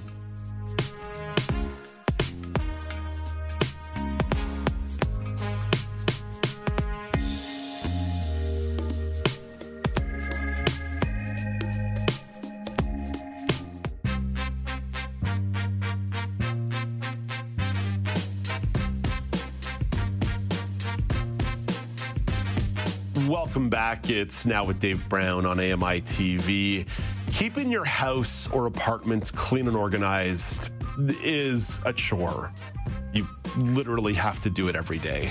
It's super annoying. For folks like me, who are part of the partially sighted community, Things are especially important when it comes to cleaning an organization. For example, you might find an insect on one of your blinds and go through an utter freak out and start spraying Lysol everywhere. Or there's also the possibility of a cohabitator uh, hiding your belongings. That's super annoying too. Becki Zerr from Regina has some ideas on how to keep your house or apartment a little more organized and clean. Hello, Becki. Good morning, Dave. Happy Halloween. Happy Halloween to you as well. I, am going to ask you a Halloween question before we say goodbye, but let's start with our vegetables before we get to our literal candy desserts. What are some of the challenges that you find yourself running into as someone who's part of the blind and low vision community when it comes to keeping the house organized and clean? Yeah, you know what? I think initially my biggest issue was just not knowing how to do it because I transitioned from the sighted world into this um, unique experience of living as a person with low vision. And I was still trying to live as a sighted person and organize like that. So until I actually figured out I have to do it differently, um, I was causing myself all sorts of issues. Plus, I don't live by myself. I live with my delightful husband and our teenage son. So for those notoriously teen- notoriously clean people, teenage boys. Right, absolutely. Teenage boys are like right up there, right next to Mr. Clean himself, right? So um, it can be a bit challenging. So there's obviously a number of different uh, things that go into keeping the house clean and organized, different chores or activities. My personal favorite is laundry. I love doing laundry. Not crazy about the folding of the clothes after the laundry. What's your approach to doing laundry independently? Okay, so I don't maybe have as big of a love for laundry as you do. Um, the folding of it after, I completely agree, is terrible. But um, so I tried a whole bunch of different variety of things. Initially, yeah, I used to use um, the liquid soap, and that's what I did as a sighted person too. But to try to pour liquid soap that, some, that is somewhat clear in color into that really microscopic, clear um, little scoop thing that they give you, um, with I, I, I don't think I could actually see the measuring cup lines on it as a sighted person. So to try to discern how much I'm I'm having in there, and uh, to not create a little pool on the floor, which I've done many times with liquid laundry soap, oh, um, has been a challenge. So my my tip on the liquid laundry soap, if you are insisting on using that, I just cleared out an old pump shampoo bottle. And then I figured out with a sighted pal, oh, aka smart. my husband, how many pumps it took to fill to that line. So I just count the pumps and I don't even put it in that little container anymore. I go straight into my laundry um, drawer and call it a project. So it's okay. Um, then I pivoted to Tide Pods. I don't know if I can say a brand, but I just did. So yeah, go for um. I, okay. I, pre- I, prefer Gain Flings personally, but you know, okay. teach their own. Okay, so I've never tried fling, so maybe they're even better. But um, I found that in at home, if I put them in the little laundry drawer thingy again, there's leftover plastic residue that collects in that little cup, which is great. Um, but if I to- tossed it into our older machine at the lake, right in with my clothes because it doesn't have that little drawer thing, I was told that I was now walking around at times with plastic residue on my clothes that mm. I myself couldn't see. So mm. essentially, I added a layer spontaneously over different parts of my clothes that is not the best if you yourself have no idea that it's actually on there. So um, I axed the Tide Pods and I pivoted to my new favorite thing, um, which are these little laundry sheets. So the best way I guess I can describe it to somebody who can't see is like think of like a cheese slice, like you know little slices you can get the Kraft ones or whatever. They're about that size. Um, so if you're having like a lot of like dirty, dirty laundry, like my husband used to pour concrete on a daily basis, and so that was dirty, dirty laundry. So he would get the full sheet on his clothes. But if you're just having stuff that's like you know normal wear, um, they have this perforated edge that goes right down the middle of it, and it rips it apart. So and then you take those little these little sheet things and you put it in your drawer, um, your little laundry drawer, and it dissolves magically and it cleans fantastically. And there's no measuring, there's no pools of laundry soap on your floor uh, that you may or may not step in or even know it's there. So those would be my biggest that's my biggest hack when it comes to laundry itself. And you can buy them off the lovely giant store of amazon. You can buy directly from the companies as well but they come straight to my door which is lovely too. The the giant river retailers it's sometimes referred to on the show but also oftentimes referred to as amazon as well. Uh, yes. Uh, Becki i got a follow-up question on laundry for you and, and then we can yep. give some other stuff around the house. But have you at all endeavored into finding um, smart washer dryers or tactile buttons for your washer dryers, or maybe a, a connected washer dryer to a phone app? Because I know that's kind of a navigational impediment for some folks in the community who are trying to find the right appliance for them. Do you have any sage advice on that front? Um, honestly, I was really lucky in that when we moved into our new house like seven years ago, the washer dryer was new, but it wasn't like brand spanking new. Um, and so it didn't have the the LED screen and touch screen and whatever on it. It actually oh. has actual buttons. Oh. So I'm going to cry probably on the day that my my machine fizzles out on me because it's like I know it's like one click to the right uh, of this like giant spinny knob, and then I hit this little button four times, and it goes automatically somehow to the pre-programmed settings that that my husband put in there, and it's delightful. So I'm so sorry I don't have any tips and advice nope, on that. That's I'm okay. just crossing my fingers and holding out that mine last outlast me essentially. yeah.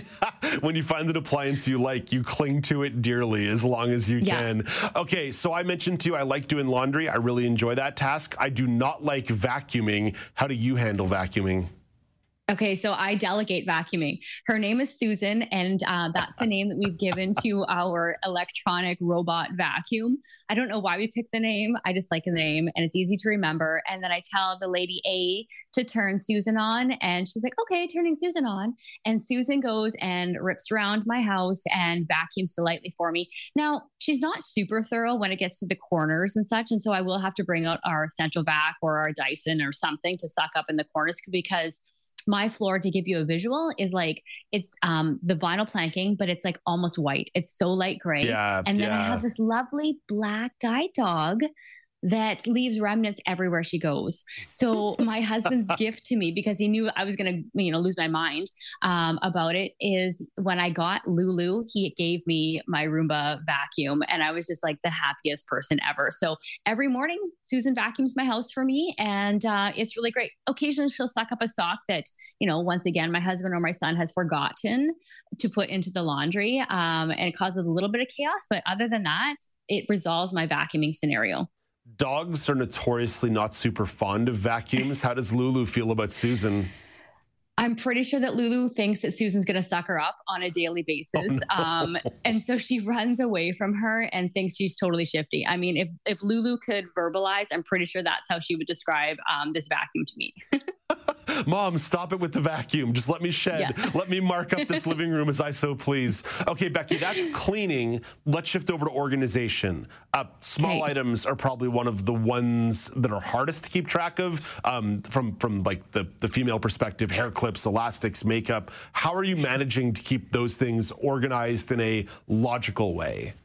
Yeah. So I've tried a million and one different options and scenarios over the last decade. And the best I've come up with is um, there's a photo there. It's my drawer in my bathroom. And I've organized it according to like these little Ooh. bins. And yeah, some of them are just cheapo ones, like they're like small Tupperware containers. Other ones have been recycled. They're like Hillberg and Berk circle earring um, containers that you get when you buy the earrings. Um, I like the different um, shapes as well because it if tactilely it really helps out. Um, but I have them rammed in there so tight that they don't actually shift and slide around in the drawer when you open it. That was my biggest issue is that I was putting stuff in containers, but they were like toppling over or flying around.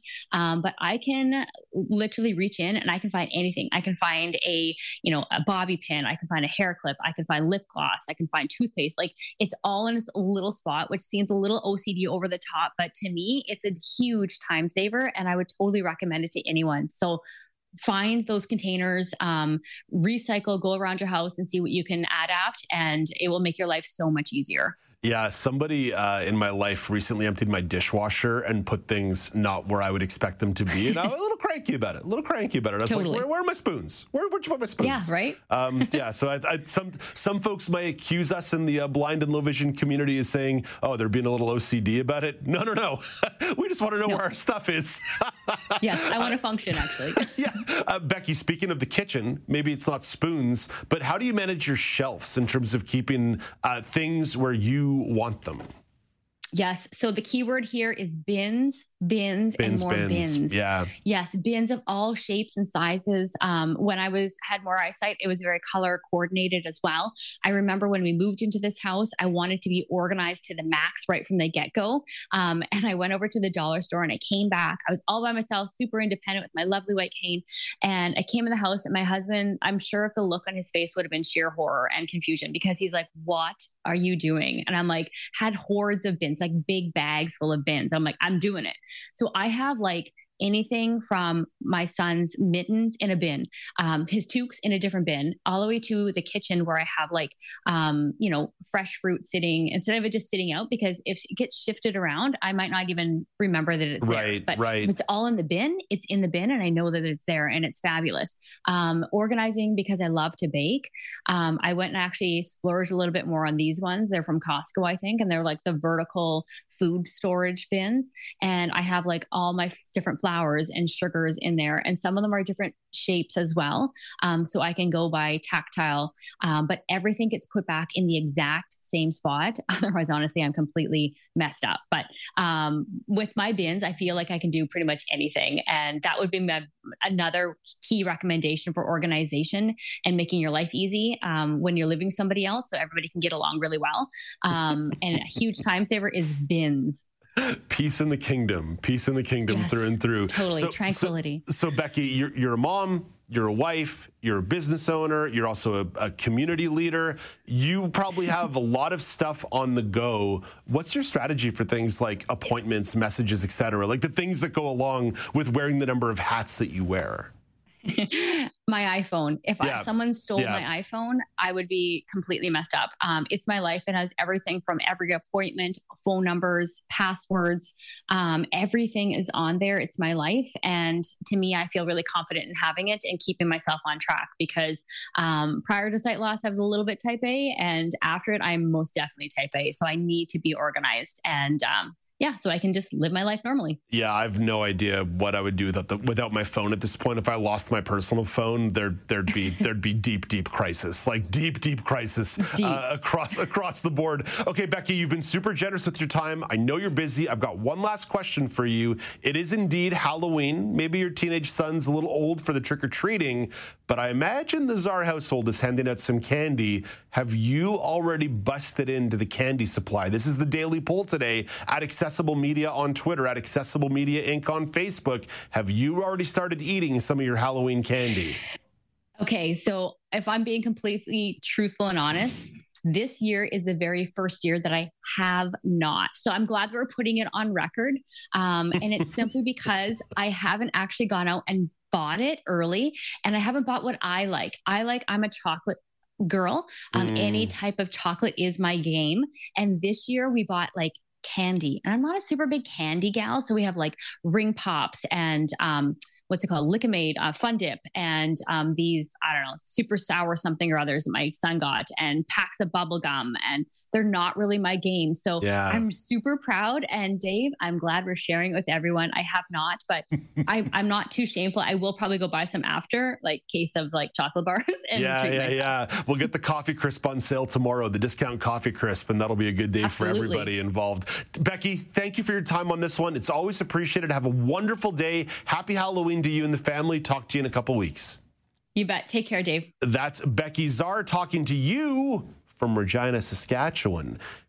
Not in Regina, but in the greater Toronto area. AMI has a really cool opportunity for you to be part of a live studio audience. Kelly and Ramya are taping a special episode on Monday, November the 27th. They're looking for 50 people to be part of that audience. So, if you live in the GTA, the greater Toronto area, or will be in Toronto on Monday, November the 27th, you should send an email to info at ami.ca. Space is limited because everyone in attendance is going to receive a Kelly and Ramya gift bag. And your name will be entered into a draw to win one of two Apple gift cards that are valued at $500 each. If you don't win the Big Apple, it's all good. There might still be an apple fritter for you because there's going to be five $50 Tim Hortons gift cards. The only way you can win the prizes is by being part of the live studio audience on November the 27th. So to confirm your participation, please info, please info. Dave, English. I've eaten too much candy this morning already. There- there's a big bowl out there in the control room. Inf- email info at ami.ca. That's info at ami.ca. Be there or be square. Coming up after the break, working remotely, working in person, hybrid. This remains a debate in late 2023. Elizabeth Moeller wants to get the roundtable's thoughts on what a company can do to incentivize you to come back to the office. And the answer is a big bowl of candy. This is Now with Dave Brown on AMI TV.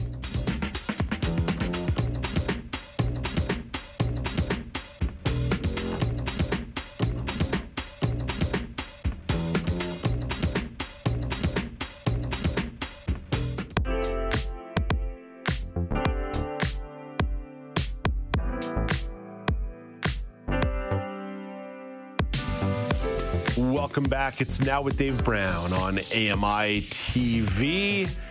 In 2023, people are still arguing about returning to the office, and a news story about that caught your attention, Elizabeth Moeller.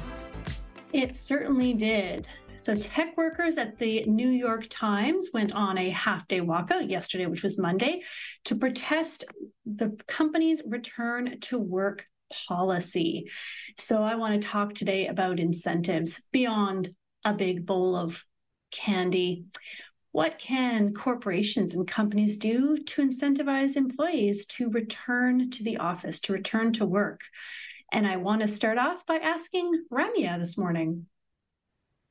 Uh, there's a lot of stuff that employers can do. I think in. by the way, by the way, by the way, Ram, Ramya and I show up to work in the office every day. So like, our incentive yeah. is our paycheck. Fair. I... Beyond your paycheck. Go ahead, Ramya. Beyond all their paycheck. Well, clearly we're living in a time where this is a very transparent conversation now, right? Like we're having lots more discussions on Kelly and Ramya. We talked to a, a representative from Robert Half li- literally every month um, to talk about what employers can do, what they are doing, where there's still a bit of resistance. But I think the the key is that it's more talked about now than before COVID 19 mm-hmm. because of hybrid scenarios, um, because different sectors are are having like putting the focus on productivity rather than just like hourly uh, checks or you know monitoring things like that. But anyways, one of the biggest things that's always uh, just like top on my list is flexibility. Um, still trying to figure out, I guess, eh, among different uh, industries and sectors of the workplace what that looks like, but especially for corporate, especially for like the nine to five and the office environment, uh, what we know it as, um, we can my uh, humble opinion, uh, afford much more flexibility than we're used to. And that comes with um, times like you know how many hours of the day also days of the week and what that looks like for people in office at home etc so i think the flexibility is just a, a huge um and broad conversation yeah, I, I, would suggest that when you're talking about incentives, a lot of the behaviors and culture of office got sort of strained and sucked away during the pandemic. And even as people have been returning to the office, a lot of that has not necessarily returned. So I would say, like, what are the cleaning standards? Are you hiring cleaning people to mop the floors and do vacuuming and do sort of that maintenance stuff to make the office a comfortable, clean, nice place to work? I think that it's a little unfair to ask employees to come back, but not give them that pleasant experience based on standards of what you expect around a professional office. So it's not fair to ask people to be professional and then not engage in professionalism yourself as an organization. That's my thought. Nazreen, what's an incentive to get you to come back in besides stealing my desk? That's a fair point, Dave. You will not let this go. I will never One let time it go. I came to the office I was having and one of the I, worst. I was having one of the worst days of my life, and I come in after the show, and Nazreen had stolen my desk.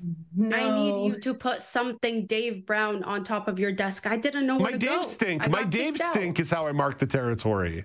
You know, I did notice that. I did notice that. To be fair, no, I'm joking. um, I think uh, the idea of like your your point was so fair i uh, if you want professionalism you're you expect it that that's how it should be. Um, another thing that i really support is hybrid work and of course it depends on your job it depends on what you do.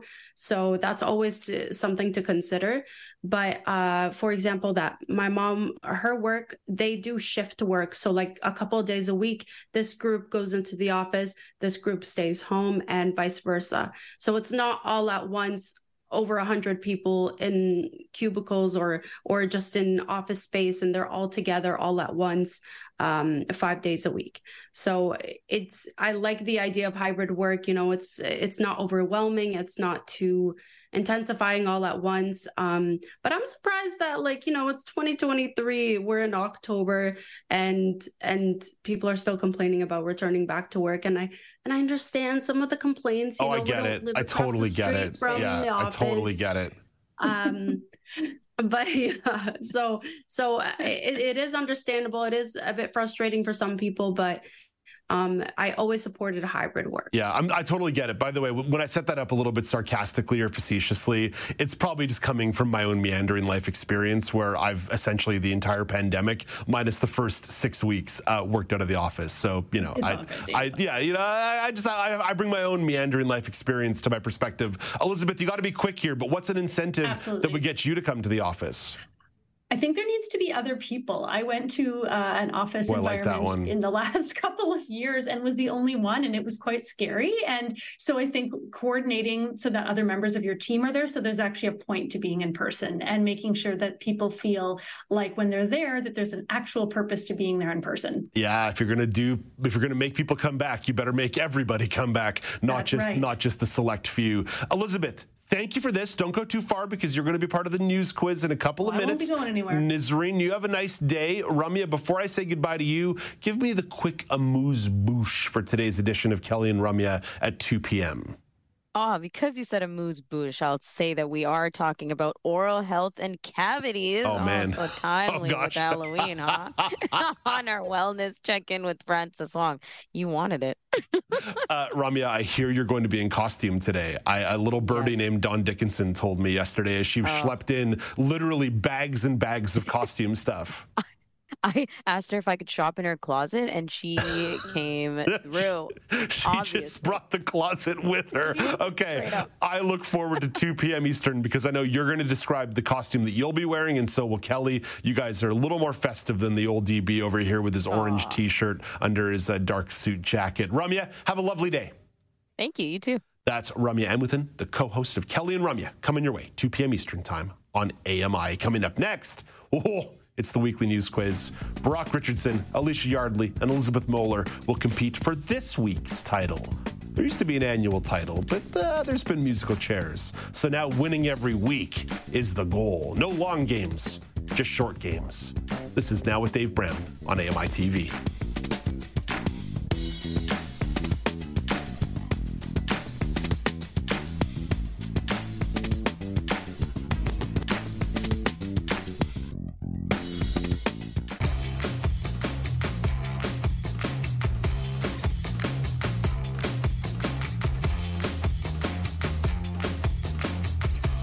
Welcome back. It's now with Dave Brown on AMI TV. Only about 10 minutes left on the broadcast clock here. That's a little scary on this Halloween edition of the show. Let's jump right into it. It's the weekly news quiz.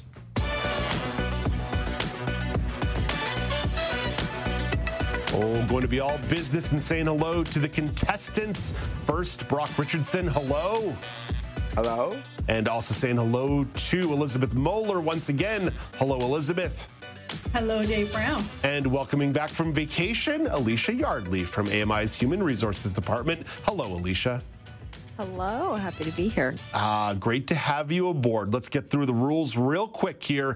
Three rounds of questions with three questions per round. Each question comes with three multiple choice options. If you answer the question without hearing the options, you get two. If you answer the options, answer with the options and get it right, you get one. If you get it wrong, you get nothing and we move along until the point is awarded. The order of contestants was drawn by producer Paul Daniel, who's back in the news quiz chair this seat. The order will be Alicia, Brock, and Elizabeth. So, round number one is all about international news. Alicia, the strongest storm to ever hit Mexico's Pacific coast escalated from a Category 1 to cate- Category 5 hurricane in a matter of hours last week. What was the name of the hurricane? Oh my God. And it's funny. I was literally just there and I missed it. Um, can I get the options, please? Is it Otis, Osborne, or Oscar? Otis. That is correct. One point for Alicia Yardley. Acapulco took a direct hit from what has been described as a catastrophic hurricane. Question number two of round number one, heading over to Brock. Brock, last week, an off duty pilot from a U.S. airline is alleged to have shut down engines on an airplane mid flight. What airline was this pilot flying for at the time? I'll take the options, please. Is it Southwest, Alaska, or JetBlue? JetBlue. That is incorrect. Elizabeth, a chance for a steal. Southwest or Alaska? Southwest. That is incorrect. Alicia picks up the uh, freebie point. The pilot faces 83 potential counts of attempted murder. Looking over to question number three of round number one, Alicia with the 2 0 0 lead. But Elizabeth, this question's headed over to you. Okay. What country's female population went on a one day strike last week for equal population and end to gender based violence? Iceland. That is correct. Two points for Alicia. Uh, not Alicia, for Elizabeth. Last week's walkout was billed as the biggest since Iceland's first such event in October of 1975. So after one round, Alicia's got two, Elizabeth's got two. Brock is still sitting on the goose egg, but good news for Brock, the sports reporter, all the questions are going to be related to sports in the second round. So, Brock, you get the first crack at this. Michigan State University Go Spartans, is apologizing after displaying a historical figure on the big screen during a football game. Who was the figure? I'll take the options. Was it Stalin, Mussolini, or Hitler? Mussolini. That is incorrect. Elizabeth, the chance for a steal Stalin or Hitler? I'm going to go A. That is incorrect. Another default point for Alicia. Oh, it was. Hitler. Uh, this was all part of a halftime quiz, and it was part of a third party video from a YouTube page called the Quiz Channel. So uh, yeah, bad, yeah, bad, bad, bad couple weeks here for Michigan State University. Their uh, coach uh, got fired for uh, sexually harassing a sexual harassment consultant. So re- really, really well done there by uh, Mel Tucker. Uh, question number two of round number two, before I get myself in trouble with our own human resources department, goes to Elizabeth. The NBA season tipped off last week. The United States has the most players in the league. What country has the second most players in the league? Options, please. Is it Serbia, France, or Canada? I'm going to say option B. That is incorrect, Alicia. A chance for another steal. Is it uh, is it Serbia or Canada? Uh, Serbia? That is incorrect. Brock picks up the default point. It's the 10th straight year that Canada is the second most represented country in the NBA. 27 Canadians made it onto NBA rosters. So heading over to question number three of round number two, this one going to Alicia. NHL player Joe Thornton, Jumbo Joe, announced his retirement from the game after 24 years in the league. Which team drafted Joe Thornton? Good question. Can I have the options, please? Is it the Toronto Maple Leafs, the San Jose Sharks, or the Boston Bruins? I'm going to say the Bruins. That is correct. Uh, Thornton spent the majority of his career with the Sharks, 15 years, but he was drafted by the Bruins first overall. The 44 year old had not played since the 2021 2022 season. And that's why I was kind of stunned that he only retired this year. Uh, what did you do last year, Jumbo Joe? Grow a sweet beard? Okay, after two rounds, do a score check here. I don't know if we can throw that up on the screen, but we've got Alicia with four. We have Elizabeth with two and Brock with one. So anybody's game going in to round three, and Elizabeth getting the first crack at the oh. questions of the third round. The daughter of Kurt Cobain of Nirvana fame and Courtney Love of Hole fame, her name is Frances Bean, married the son of a sports celebrity. Who is the sports celebrity son that Frances Bean married? Or who is who is the sports celebrity who uh, who uh, birthed the son or, or produced the son, so to speak? Um, options, please. Uh, is it is it Tony Hawk, Steve Garvey, or David Beckham? Option C. That is incorrect. Alicia, is it Tony Hawk or Steve Garvey? Tony Hawk. That is correct. One more point for Alicia. The wedding of Cobain and Riley Hawk was officiated by REM frontman Michael Stipe. So I mean, like, this, I mean like, this is just some celebrity on top of celebrity over here. That's uh, some rock and roll through and through. Okay, Alicia, you've got an opportunity to put this whole thing away with question number two of round number three. The U.S. House of Representatives finally has a House Speaker. Who was selected as Speaker of the House of Representatives last week? Michael Johnson.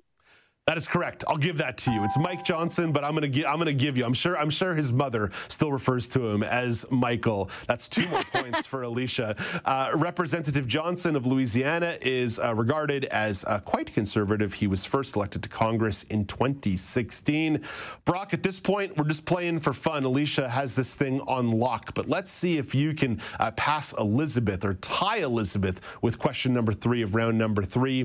The city of Vancouver has a litter problem. There's one item in particular that's been littered the most. What is it? I'll take the options. Is it cigarette butts? Is it disposable coffee cups? Or is it candy wrappers? Disposable coffee cups. That is incorrect. Elizabeth, the chance for a steal cigarette butts or candy wrappers?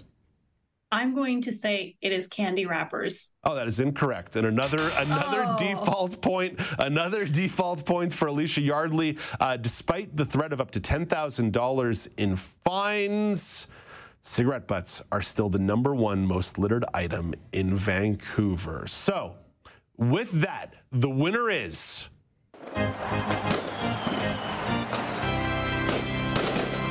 Alicia Yardley, happy Halloween. Welcome back from vacation and a big news quiz win for you. Thank you very much. I'm um, thrilled, and I'm gonna have bragging rights for the next week. Elizabeth, uh, not, uh, Alicia, we have two minutes left on the clock here. I do want to ask you the daily poll question, and I'm going to ask it to Brock as well. At Accessible Media on Twitter, at Accessible Media Inc. on Facebook. Alicia, have you already started eating your Halloween candy? Uh, yes, without a doubt. Um, I uh, I gained weight on vacation, so I'm not supposed to be. But you know what? You you only live once. Is Yeah. my motto. Yeah, YOLO, YOLO for sure. And hey, you know, you're getting a little weight on vacation. That's going to happen. Uh, what's the candy of choice? What's tempting you, Alicia? I really like Sour Patch Kids. Mm, that's a good one right there for sure. Of the Candy Crew, Sour Patch is a good one. Brock Richardson, same question to you. Have you already gotten into the Halloween candy a little bit around the Richardson household? No, because I wait for it to go on sale. That's that's my that's my guy right there. Mm-hmm. A little fun fact for y'all: uh, the Halloween candy already on sale at my grocery store, which I, I was commenting earlier in the show. Real capitalism fail on their part. They don't understand scarcity and urgency. You should be jacking up the price on October the 31st, not lowering the price on October the 31st. Uh, Brock, what's the candy that's going to tempt you when you see it on sale tomorrow? Oh, Henry and Kit Kats. I cannot pick between oh, either. Yeah, either. oh Henry, oh Henry's a good one through and through. Let your thoughts be known at Accessible Media on Twitter, at Accessible Media Inc. on Facebook. Have you already busted into your Halloween candy? And don't forget to share your favorite candy as well. Feedback at AMI.ca is the email address. 1 509 4545 is the phone number. That's all the time there is for today. Just remember to be mindful of the goblins and ghouls running around tonight. They're worried about candy, not your car. Until tomorrow, I'm Dave Brown reminding you to play safe, play fair, but don't forget to have some fun.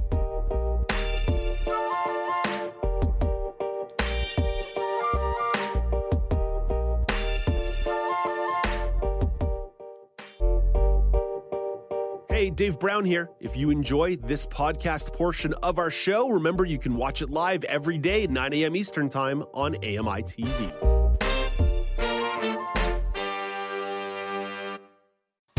Hi, I'm Ramya Amuthan. Join me weekly for AMI Audiobook Review, the podcast that explores new titles, introduces us to famous narrators, and updates what's hot at the Center for Equitable Library Access. Download episodes of AMI Audiobook Review from your favorite podcast provider.